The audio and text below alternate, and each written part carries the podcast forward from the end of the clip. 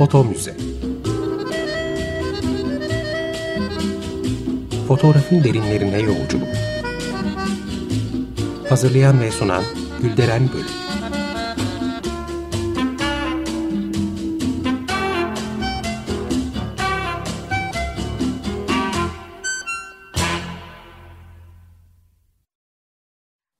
Merhaba değerli dinleyiciler, fotoğraf tarihçiniz ben Gülderen Bölük. Yeni bir foto müzede yine birlikteyiz. E, programa başlamadan önce destekçilerimize teşekkür etmek istiyorum. Sayın Ahu Acar ve Okan Acar'a sağ olsunlar. Bugün programda çok değerli konuklarım var. Sayın Duygu Atlas, Derya Atlas ve Mesut Alp. Hoş geldiniz. Hoş bulduk, hoş bulduk. Merhaba. Teşekkür ediyorum kabul ettiğiniz için. E, kendilerini Only Her Story adlı harika bir proje için davet ettim. E, bu Instagram e, hesabı üzerinden başlamış bir proje. Seçilmiş birçok kadının fotoğrafı hikayeleriyle birlikte paylaşılıyor. Oldukça ilginç ve güzel bir proje. Kah ilham veren, kah hüzünlendiren hikayeler bunlar. E, benim gibi diğer insanlara da dokunmuş olmalı ki 124 bin takipçisi var. Bu büyük bir başarı. E, şimdi de zaten kitap olma aşamasında bu proje. E, ben hemen sorularımı e, yöneltmek istiyorum. E, Duygu ilk size sormak istiyorum. Ama öncelikle sizden biraz bahsedeyim. E, yüksek lisans ve doktora çalışmalarını Tel Aviv Üniversitesi Tarih Bölümünde tamamladınız. Erken Cumhuriyet döneminden 1990'ların sonuna Türkiye Yahudilerinin kimlik inşası üzerine e, verdiniz tezinizi. E, 2016 yılında Dan David Genç Araştırmacılar Ödülü'ne layık görüldünüz. Şimdi de Türkiye'de genç bir kadın olma deneyimleri üzerine e, otobiyografik bir roman üzerinde çalışıyorsunuz. E, ve Mesut Alp ile birlikte e, sahip olmamam gereken Yahudi Dedem e, adındaki ilk uzun metrajlı belgeseli çekiyorsunuz. E, son akademik çalışmanızda İsrail'deki Kürdistani Yahudiler ve İsrail'in Türkiye Yahudilerine bakışı üzerine. Evet, e, hemen e, buradan soruma geçmek istiyorum. Only Her Story'de ilk postunuz e, 2018 e, Temmuz'unda atılmış. Yani yaklaşık 3 yıl gibi bir zaman e, geçmiş durumda. Bu proje nereden çıktı? Çünkü şimdi her biriniz başka farklı bir ülkede yaşıyorsunuz. Herhalde o zamanlar bir aradaydınız. E, ve bu proje nasıl gelişti, nasıl doğdu anlatır mısınız? Aslında bu proje planlı bir e, proje olarak ya da bir proje yaratmak e, gayesiyle çıkmadı. E, çok kişisel bir yerden başladı proje. E, ben ailemizin de tarihçisiyim, normal bir tarihçi olmam dışında ve biz babaannemiz tarafından büyütülmüş e, kız çocuklarıyız. E, çok severek ve sevilerek büyütüldük. Babaannemizin vefatından sonra da ben sürekli e, eski aile albümlerine e, bakardım ve bu baktığım günlerden birisinde çünkü hayatımızda çok merkezi bir kadındı ve biz onun hayat hikayeleriyle büyüdük. Bizi e, ne zaman evlendiğini, nasıl büyüdüğünü, e, neleri yapamadığını daha çok hayatta, nelere özlem duyduğunu anlatarak büyüdük. E, ve hayatımızın merkezindeydi. E, daha sonra ama şunu fark ettim o resimlere o gün bakarken dedim ki bu kadar merkezli kadınlar ve Türkiye'de her insanın hayatında öyle bir anneanne ve öyle bir babaanne var. Hikayelerini çok detaylı bildiğimiz ama hepimize sıradan e, olduğu söylenen öyle öğretilen hikayeler belki bunlar. Çok fazla ciddiye alınmayan, e, bilinse de öylesine geçip giden ama bana kalırsa e, çok büyük bir tarih yatıyor bütün bu kişisel hayatların altında. Hem Türkiye'nin sosyal tarihi, politik tarihi, her şeyi kadın olma deneyimlerini baştan başa, Türkiye'de sıradan kadının kadın olma deneyimlerini bu hikayelerde öğrenebiliyoruz. Böyle bir şeyle çıktı. İlk önce Derya'ya yazdım kardeşime. Dedim ki Derya ben e, şey mi yapsak acaba dedim. Instagram'da bir sayfa açsak, bu güzel fotoğrafları paylaşsak, altına da kısacık bir şey yazsak hayatlarıyla ilgili. Çünkü o zaman çok uzun metinlerin ben Instagram'da, biz Instagram'da okunmayacağını düşünüyorduk. O yüzden ilk e, paylaşımlarımız çok kısa size dikkat ettiyseniz. Daha sonra ama öyle bir e, insanlar daha da anlatın, daha da anlatın dedi ki biz bugünkü formatımıza geldik. Ama ilk çok kişisel e, bir yerden çıktı bu proje. Bir hasretten doğdu diyebiliriz. Derya'ya yazdım ben. Derya hemen adresleri aldı. adresi açtı. Daha sonra tabii ki de Mesut'u e, dahil ettik olaya. Çünkü biz aynı zamanda bir Türkiye panoramisi de e, yaratmak istiyoruz burada. Kendisi Mardinli biliyorsunuz Kürt bir arkeolog. E, ondan da e, yardım almak istedik. Onu da e, projenin içine katmak istedik. Proje yani çok proje olmadan yani o proje kafasıyla değil çok kişisel, çok ani bir şekilde ortaya çıktı. Belki de onun için bu kadar güzel, bu kadar e, etkiliyor insanları. Zorlama bir proje değil, hem hayatın içinden hem de insanın duygularını hemen e, yakalayan bir proje olmuş. E, peki, ikinci sorumu da Derya size yöneltmek istiyorum ama sizinle de ilgili kısacık hikayenizi söylemek istiyorum. Siz İstanbul Bilgi Üniversitesi Karşılaştırmalı Edebiyat Bölümünden mezun oldunuz. E, lisans eğitiminin e, bir kısmını Almanya'nın Tübingen Üniversitesi'nde tamamladınız. Ege Üniversitesi Kadın Çalışmaları bölümünde yüksek lisans çalışmalarına başladınız. Ama profesyonel kariyerinize kültür, müzik ve edebiyat yazarı olarak başladığınızı söyleyebiliriz. Önemli e, birçok dergilerde ve firmalarda çevirmenlik ve editörlük yapıyorsunuz. E, şu anda da Türkiye'de 2000'lerde şişman bir genç kız olma deneyimlerini anlatan bir grafik roman üzerinde çalışıyorsunuz. Harikasınız, harika şeyler yapıyorsunuz. Ben bayılıyorum. Aslında bunlarla da ilgili konuşmak isterim ama e, On Her Story ile de ilgili sormak istediğim çok soru var. E, size de şunu sormak istiyorum. Bu insanları e, nasıl buldunuz? Tamam ilk e, kişi belliydi. E, sizin ailenizden seçtiğiniz e, önemli bir figürdü. Ama daha sonra nasıl e, gelişti, nasıl buldunuz, neye göre seçiyorsunuz ve onlarla nasıl diyalog e, geliştiriyorsunuz? Çünkü e, hikayelerini herkes e, anlatmak istemeyebilir. Yani hepsi böyle bir projede yer almak istemeyebilir. Sizden dinleyelim. Tabii. Ee, biz dediğiniz gibi başta kendimizle başladık. Kendi anneannemiz, babaannemizle. Sonra yakın çevremize duyurmaya başladık. Bize hikayelerinizi yollayın. Anneanneler, babaanneler, halalar ve böyle sanırım o çemberi biz büyütte büyütte bu noktaya geldik. 120 bin takipçili noktamıza geldik ve şu an hani gerçekten tanıdığımız insanların hikayesini anlatmıyoruz. Hatta bunu da istemiyoruz. Çünkü çok kapsayıcı, çok fazla kimlikleri, deneyimleri anlatabildiğimiz bir platform oluşturmak istiyoruz. Ama şu anda e, bizim e, takip ettiğimiz format şu şekilde. İnsanlar bize yazıyor. Biz insanlara ulaşmıyoruz artık. Çünkü bu hikayeleri okudukça insanlar diyor ki ah benim anneannem de böyleydi, ah benim babaannem de böyleydi. Onlar da aslında o hasretten yola çıkıp bize ulaşıyorlar. Bazı hikayeler çok bütüncül geliyor bize.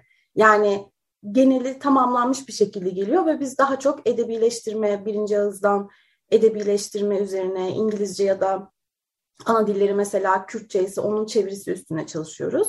Bazıları daha çok anlatı, daha çok dertleşme olarak bize geliyor. O zaman biz bir kahve koyup e, bize hikayeyi gönderen kişiyle sohbet etmeye başlıyoruz ve bu biraz daha e, emek isteyen bir şey ama sonunda çok güzel hikayeler ortaya çıkıyor ve daha önce dediğim gibi biz çok kapsayıcı hikayeler anlatmak istiyoruz. Sadece bilinen kadınları anlatmak istemiyoruz ve daha çok sıradan olarak e, görülen hayatları anlatmak istediğimiz için olabildiğince e, daha farklı coğrafyalara, etnisitelere, dillere ulaşmak istiyoruz bu şekilde. Çok renkli, e, çok katmanlı bir e, portre seçiminiz var. E, peki e, size gönderdiklerinde hikayelerini e, siz böyle soru cevap şeklinde mi e, ilerliyor? Çünkü bazen onlar da neyin e, insana dokunacağını ya da neyin o kadar ilgi çekeceğini bilmeyebilir. Siz onu nasıl e, çıkartıyorsunuz? Nasıl deşiyorsunuz? Çok iyi bir noktaya değindiniz burada. Bizim aslında çok e, takip ettiğimiz ve insanlara yolladığımız kısa bir metin var. E, şöyle diyoruz hani hayatına damga vurmuş olayları, kişileri bize anlatın. Zaten bu genelde bir başlangıç noktası oluyor. Ondan sonra soru cevap olarak gittiğimiz için çünkü mesela şöyle olabiliyor. E, bu işte bahsedilen kişi doğduktan sonra bir anda evliliğe geçiyoruz. Hani arada bir 18-20 sene oluyor. Biz hemen soru soruyoruz. Peki o zaman ne oldu? Okudu mu? Okula gitti mi? Ya da aile ortamı nasıldı? Hemen oradan tak hikayeler gelmeye başlıyor. Dediğiniz gibi hani saklanan ya da belki hani önemli ol, olmadığı düşünülen noktalar ortaya çıkıyor. Dediğim gibi bizim soru cevap şeklinde hani bir sohbet olarak ilerlememiz bayağı e, iyi hikayeler ortaya çıkarıyor. Peki genellikle e, torunlar işte geride kalanlar mı anlatıyor büyüklerini yoksa kendi hikayelerini anlatan da var mı? Kendi hikayelerini anlatmak isteyen çok var açıkçası. Ama biz bir e, iki, üç kuşak öncesini anlatmak istiyoruz. Ama bu e, e, bununla gelen e, kadınlarımıza da biz diyoruz ki biz sizin isminizi not edebilir miyiz? Çünkü e, dertleşmek isteyen, hikayesini anlatmak isteyen de çok kadın var. E, onlarla ilgili de ileride bir ayrı bir proje düşünüyoruz. Bu şekilde. Anlıyorum. Peki e, Duygu bu noktada size tekrar sormak istiyorum. Hemen her portre için bir spot atmışsınız.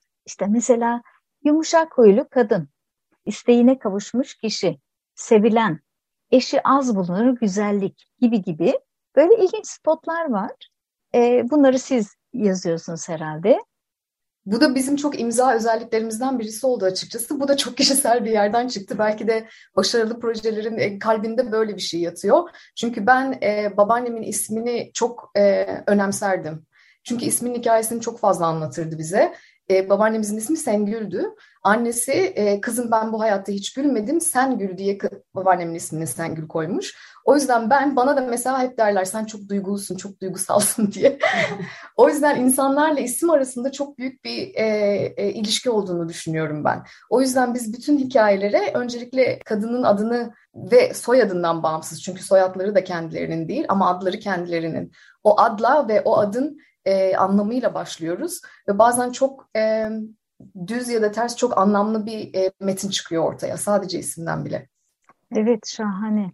Bu soruyu da e, Mesut Alp'e sormak istiyorum ama kısa bir biyografisini e, size aktarmak istiyorum.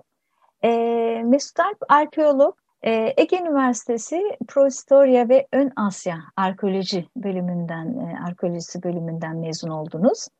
2006-2014 yılları arasında Mardin Müzesi'nde görev yaptınız. E, Efsanelerden Masallara Mardin adlı kitabın yazarısınız. E, yönetmen ve senarist olarak iki kısa filme imza attınız. E, Duygu Atlas ile birlikte e, iki yapım şirketi kurdunuz ve e, iki filmin yapımını üstlendiniz. E, bunlar içinde Semiha Yıldız'ın yönetmenliğini üstlendiği Dileklerin Judisi adlı kısa animasyon 12. E, Hamburg Kürt Filmleri Festivali'nde en iyi animasyon ödülünü aldı. Belçika Kraliyet Tiyatrosu için yazdığınız Gılgamış'ta Mart 2022 e, itibarıyla Avrupa'daki sahnelerde olacak, sahnelenecek. E, aynı zamanda dergilerde yazılarınız çıkıyor ve YouTube kanalında Anadolu ve Mezopotamya tarihi, arkeolojisi, coğrafyası ve inançları üzerine Kürtçe ve Türkçe olmak üzere iki dilli içerik üretiyorsunuz. Şimdi projemize dönersek size de şunu e, sormak istiyorum. E, bazı portrelerde e, tek fotoğraf kullanmışsınız. Bazılarında birkaç tane. Bu, bu fotoğrafları neye göre seçiyorsunuz? Ee, bir de bu fotoğraflar şimdi sizde mi? Yani arşivliyor musunuz? Biraz bu fotoğraflar kısmına girelim mi? Ee, aslında çok güzel bir nokta bu. Çünkü fotoğraf sayısı ve fotoğraf seçkisi aslında kadının hikayesiyle çok paralellik arz ediyor. Bazı öykülerimizin fotoğrafı bile yok. Bazı öykülerimizdeki karakterimizin, kahramanımızın fotoğrafı jandarmanın köy kelle sayımında aile fotoğrafını çekip üzerine numara yazmasıyla mümkün olan fotoğraflar. Bu biraz aslında benim projede olma nedenimi de açıklıyor. Yani ben aslında e, Anadolu'nun öz eleştirisini vermek üzere bu yükü sırtına alıp projeye dahil olmuş birisiyim. Bu kısmı birazcık açıklayıp fotoğrafa tekrar döneceğim. Ee, herhangi bir arkadaşınızla ilgili ailesinin tarihini konuşun, şöyle başlayacaktır. Babam falanca sene büyük şehre göç etti, çok zorluklar yaşamış. İnşaatlarda yatmış, dışarılarda uyumuş falan. Sonra 5-10 sene sonra biz de yanına taşındık ve hikaye tekrar babasının deneyimleri üzerinden anlatılıyor. Ama biz babasının o İstanbul, İzmir, Ankara, Antalya neyse o büyük şehir tırnak için deneyimi içerisinde annenin yaşadığı köyde maruz kaldığı şiddeti, belki enses ilişkiyi, aklınıza gelebilecek her türlü zorluğu görmüyoruz. Çünkü yetişen çocukta bir ataerkil tarih yazıcılığı ile yetiştiriliyor. Ben bunun öz eleştirisi olarak sağ olsun e, Duygu ve Derya bana yer verdiler ve ben kendimi ifade etme, e, annemin de öyküsünü anlatma derdiyle buradayım. Çünkü her zaman babamın şoförlük deneyimleri ve seyahatleri üzerinden ailemizin çektiği zorluklar konuşulur. Ama benim ailemin zorlukları annemin deneyimleridir. Babamın olduğu kadar. E, bu beraberinde fotoğrafı da doğuruyor. İşte e, birlikte olmayan bir aile, babanın sürekli dışarıda, annenin veya sürekli içeride çocuk doğurmakla mükellef olduğu bir karakterde takdir edersiniz ki evin dış çeperine çıkması çok olanaklı değil ve o anın, o dönemin, o demin ölümsüzleştirilmesi de olanaklı değil. Fotoğraflarımız birebir sosyolojik tabakayla ve e, kadının sosyal hayatla ilişkisiyle çok alakalı. Bazı karakterlerimizden 8-10 tane fotoğraf gelebiliyor. O zaman e, bizim ortak bir grubumuz var. Duygu veya Derya kim editliyorsa onu bize atıyor. Arkadaşlar öykü bu. Sizce hangisi?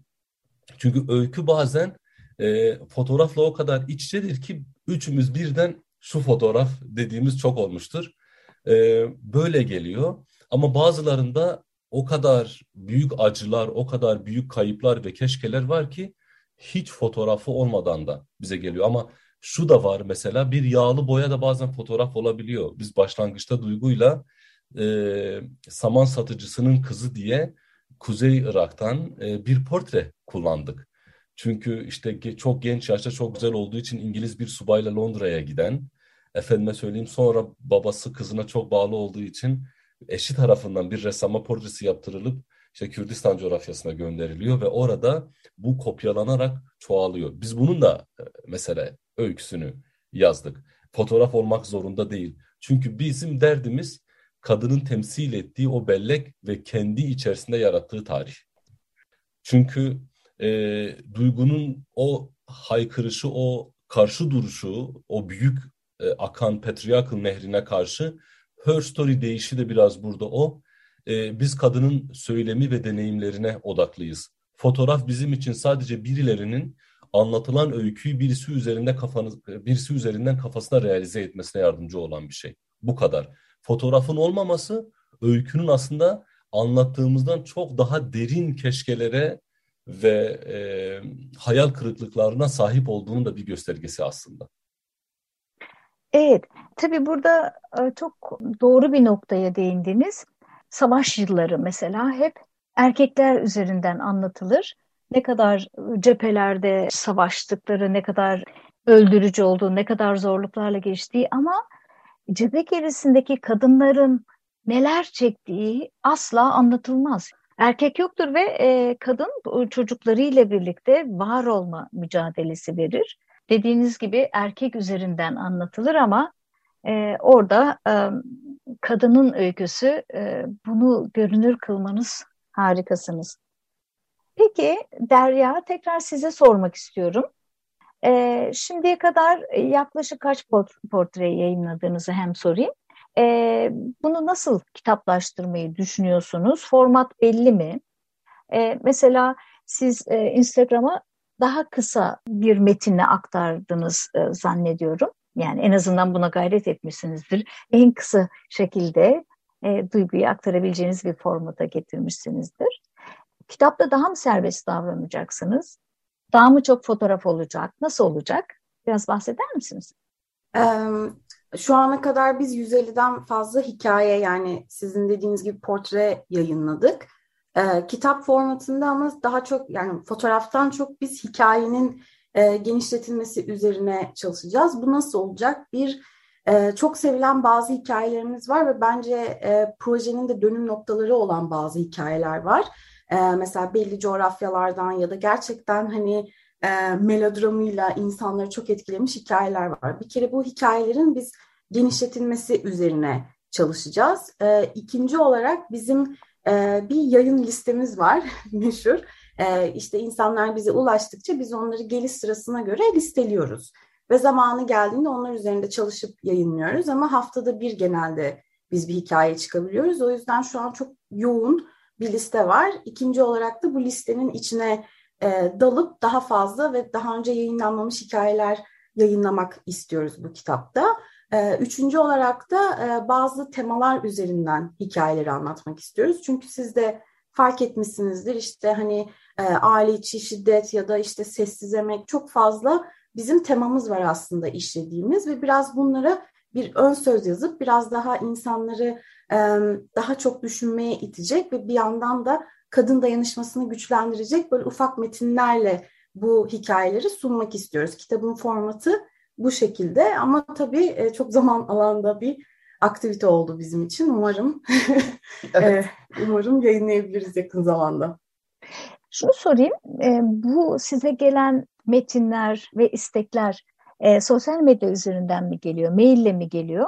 Onları saklıyorsunuz herhalde değil mi? Yani onları nasıl e, klasörlüyorsunuz, nasıl arşivliyorsunuz? Bunu da sorayım. Hem mail yoluyla geliyor bize hem de e, Instagram üzerinden geliyor e, anlatımlar. Ve biz bunların hepsini e, Drive'ımızda, kendi bilgisayarlarımızda hem fotoğraf hem metin tüm yazışmaları e, öykünün sahibi kadın, yani gö hem gönderici hem de e, hikayesini konu aldığımız kadının ismiyle beraber tüm hikayeleri arşivliyoruz. Hı hı, tamam, harika. Bunlar arşivinizde korunuyor. Evet. Şahane. Evet.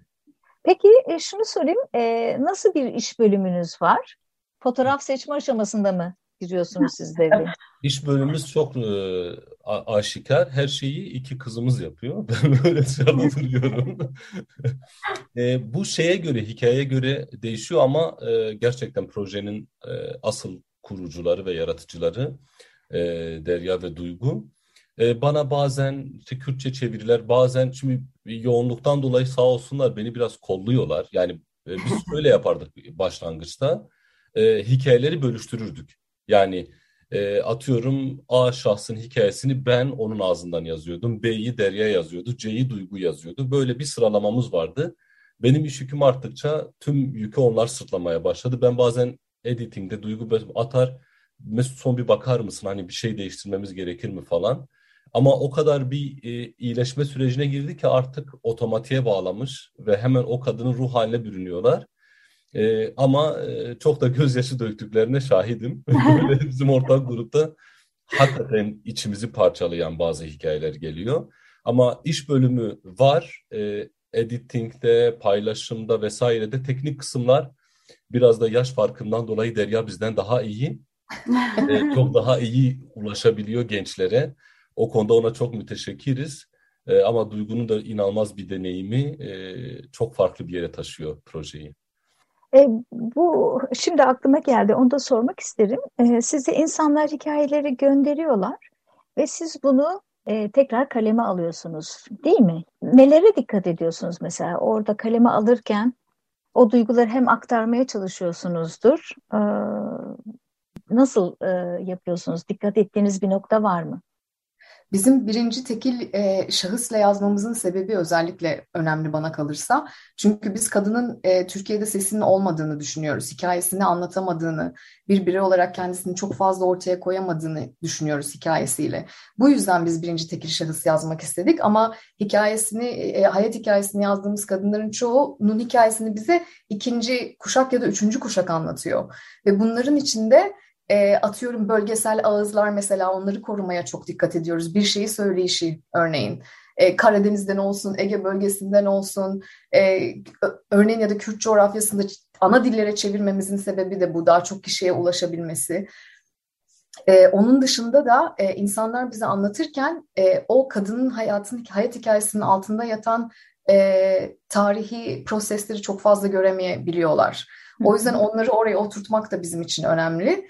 E, son olarak da şöyle bir şey söyleyeyim. Bazen insanın hiç dikkat etmediği küçük ayrıntılar ben bizim deneyimimiz o Only Her Story'de. Bizi birbirimize yaklaştıran, tüm farklılıklarımıza rağmen birbirimize yaklaştıran şeyler genellikle çok ufak şeyler oluyor. Örneğin bir hikayede e, torunu bize şey yazmıştı. Dedim ki ben anlattığı hikayesini biz de sorduk ama dedik işte ne yapardın mesela günü nasıl geçerdi? Günlük hayatı ne yapıyordu?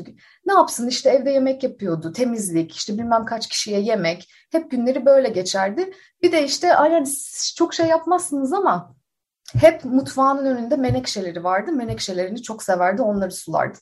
Biz de o hikaye ve o kadar çok insana dokundu ki bu detay. Ee, Türkiye'de bizi ortak noktada buluşturan şeyler hep bu güzel küçük detaylar. Onu anladık biz bir de bu projeyle. Siz de bunları harika bir şekilde cımbızlıyorsunuz. Kitabı da e, büyük bir merakla bekliyorum. E, Only Her Story gibi bellek çalışmaları bir coğrafyanın her katmanına dokunan ve bir coğrafyanın e, en azından 100 yılına farklı bir ışık tutan e, gerçekten önemli çalışmalar. Ve biz e, mesela Duygu, Derya, Mesut olarak hiç kimseden hiçbir destek almadan bu projeyi buralara taşıdık. Yüz binlerce takipçisi olan ve milyonlara ulaşan bir şey yaratıldı. Benim derdim ve arzum odur ki Türkiye coğrafyasında, Anadolu coğrafyasında, Kürdistan coğrafyasında ne ile, nitelendirirseniz nitelendirin, e, insanların belli bir yaşam kalitesine ulaşmış insanların gerek öğrencilerin, gerek böyle girişimcilerin, böyle araştırmacıların hakikaten yanında durmaları ve bu projeyi daha büyük e, alanlara taşımalarına vesile olmaları, yardımcı olmaları. Hakikaten bunlar çok önemli ve inanın belki bizimkinden çok daha yaratıcı projeler destek ve imkan kısıtlılığından dolayı ortaya bile çıkmıyor. Böyle vakıfların artması, sizin gibi programların destekleri ve bize ses olmasıyla bunlar mümkün olabilecek. Ümidim odur ki bunlar daha da fazla artsın. Harikasınız. Çok teşekkürler katıldığınız için. Çok teşekkür Biz ederiz. çok, çok teşekkür ederiz. Çok teşekkür ederiz. Sağ olun, var olun. Çok teşekkürler. E, değerli dinleyiciler bizi Fotomuze Türkiye adlı Twitter ve Instagram hesaplarından takip etmeyi unutmayın. Bir sonraki programda buluşuncaya dek hoşçakalın. Foto Müze Fotoğrafın derinlerine yolculuk Hazırlayan ve sunan Gülderen Bölüm